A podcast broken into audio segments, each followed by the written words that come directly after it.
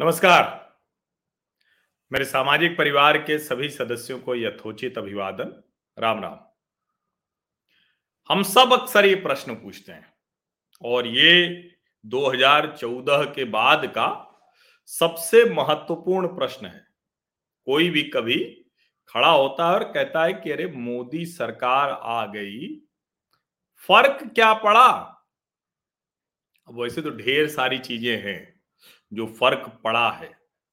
और उन्हीं फ़र्क के लिए जनता ने मोदी सरकार को चुना भी है। अब जम्मू कश्मीर 370 और जो दूसरी ऐसी चीज़ें हैं, उस पर बहुत बात होती रहती है। आपको ध्यान में होगा 2014 के पहले जेएनयू में अलग अलग भारत विरोधी कार्यक्रम होते रहते थे। अब आप कहेंगे कि ये तो देशद्रोह जैसा मसला है, फिर कैसे हो जाते थे?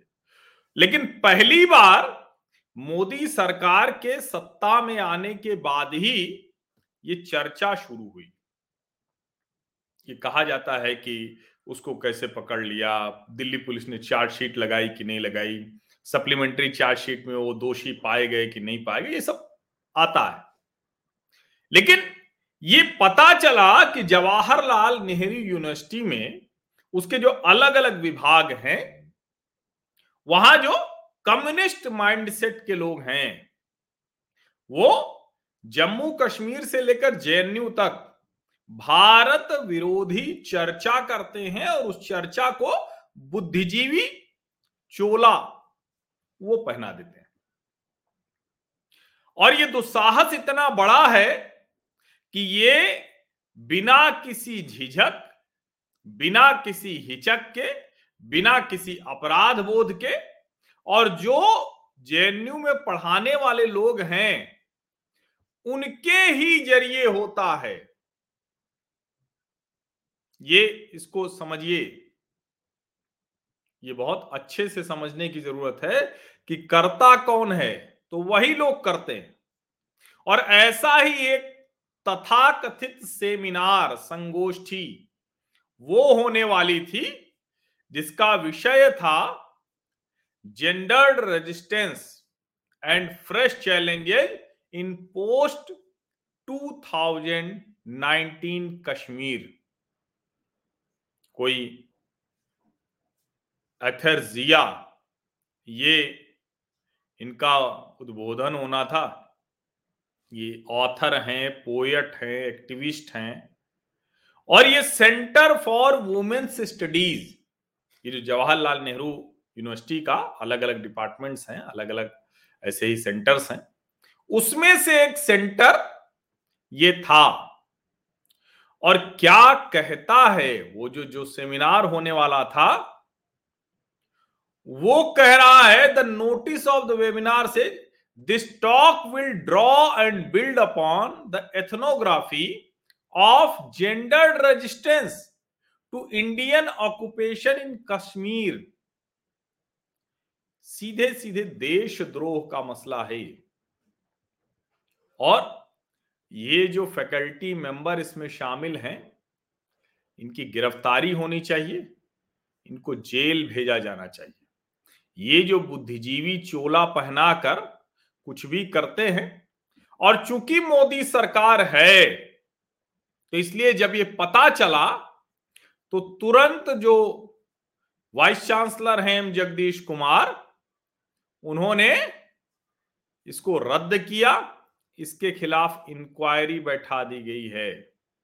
लेकिन सवाल यह है कि जिस तरह की ये हरकत की गई, और अखिल भारतीय विद्यार्थी परिषद ऐसे मसलों को लेकर बहुत आक्रामक रहता है, देश हित की बातों को लेकर बहुत गंभीर रहता है।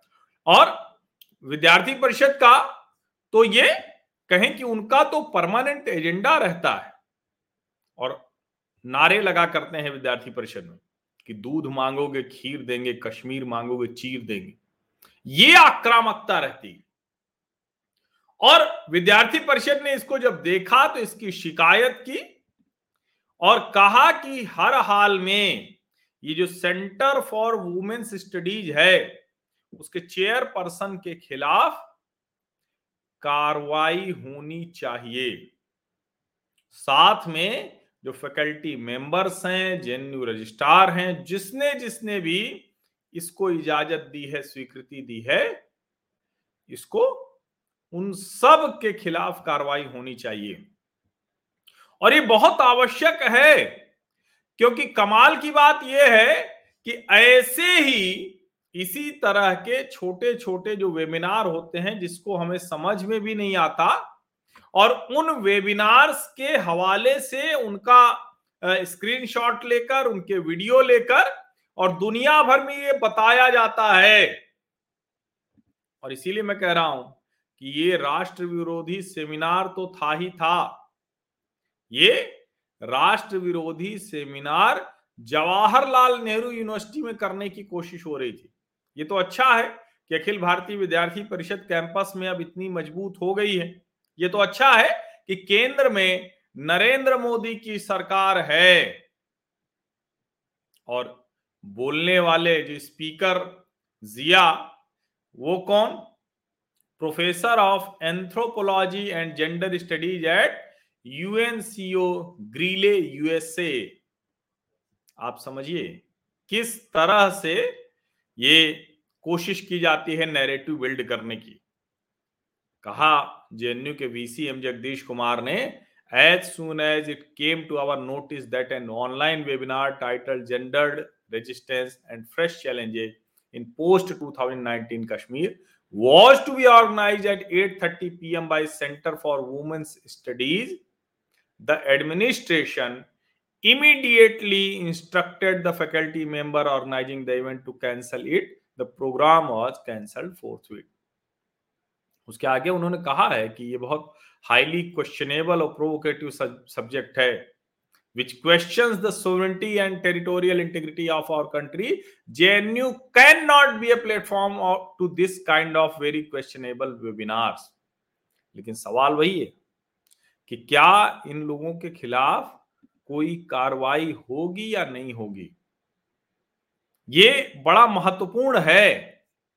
और जो जेएनयू में जिस तरह से हो रहा है, जेएनयू टीचर्स फोरम ने भी कहा कि strongly opposes to such anti national stand taken by centre of women's studies ये समझने की ज़रूरत है कि आखिर किस तरह से कैसे ये लोग इस तरह की हरकतें कर जाते हैं?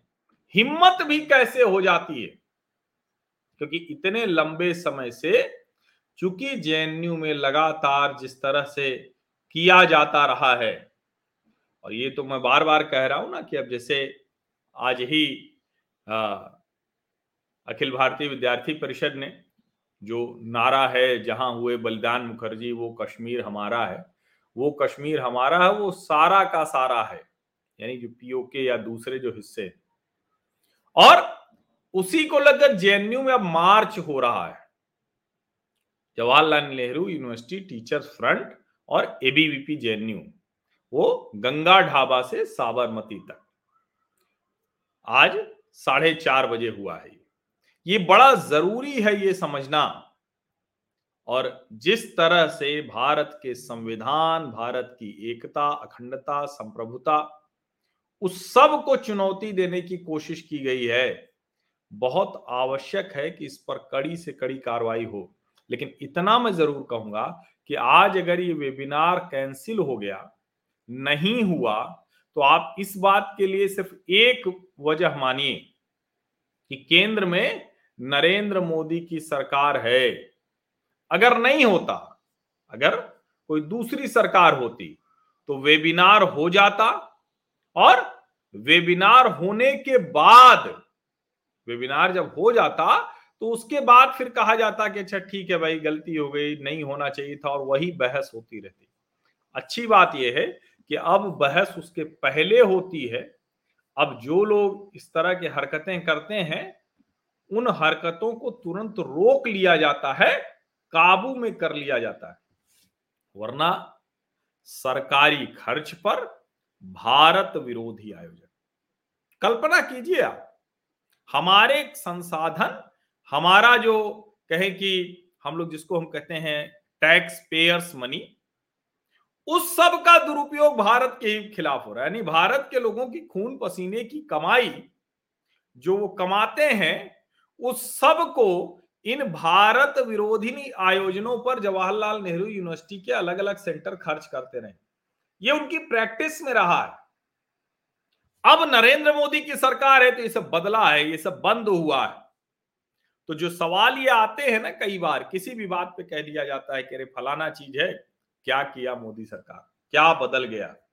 हालाँकि ये उनसे पूछेंगे तो ज़्यादा समझ में आएगा, जो लोग मोदी विरोधी हैं, जब आप उनसे पूछेंगे तब वो बहुत गंभीरता पूर्वक बताएँगे कि आखिर हुआ क्या क्या है। और इसीलिए मैं कह रहा हूँ कि ये फ़र्क बहुत बड़ा है। जो मैंने पहली लाइन में कहा था ना कि ये जो फ़र्क है, इस फ़र्क को समझने के लिए सिर्फ़ इतने से ही समझिए, एक लाइन पर्याप्त है। लेकिन ये आप समझिए कि भारत सरकार के संसाधनों से भारत विरोधी आयोजन, भारत की राजधानी उसके एक ऐसे विश्वविद्यालय में होती रहती है। अच्छा है, हम सब लोग जागृत अवस्था में हैं, चैतन्य हैं और अच्छा है कि एबीवीपी जेएनयू में मज़बूत है।